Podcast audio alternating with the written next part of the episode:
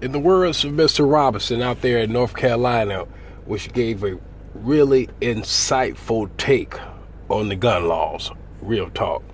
He got up there in front of the city council and he spoke eloquent about the cause and effect.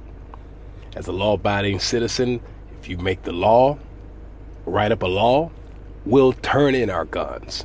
We'll come down to City Hall and give it all to you, as he eloquently spoke upon. He said, But I'll tell you what's going to happen. The Bloods and the Crips, the GDs and the Blackstones, they're going to keep their guns, as he eloquently put it. And he is correct. The streets, we're going to keep our weapons.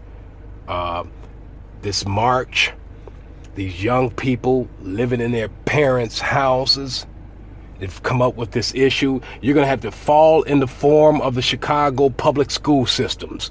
We've had guards, we've had metal detectors in our school system for 20 years now. People in Chicago have not been coming to an high school, they've been coming to a penitentiary. Well, welcome, America. Now your school is going to turn into a penitentiary as well. Enjoy it, move on. Tighter gun control, restricted gun control is not an option. I'm keeping my weapons.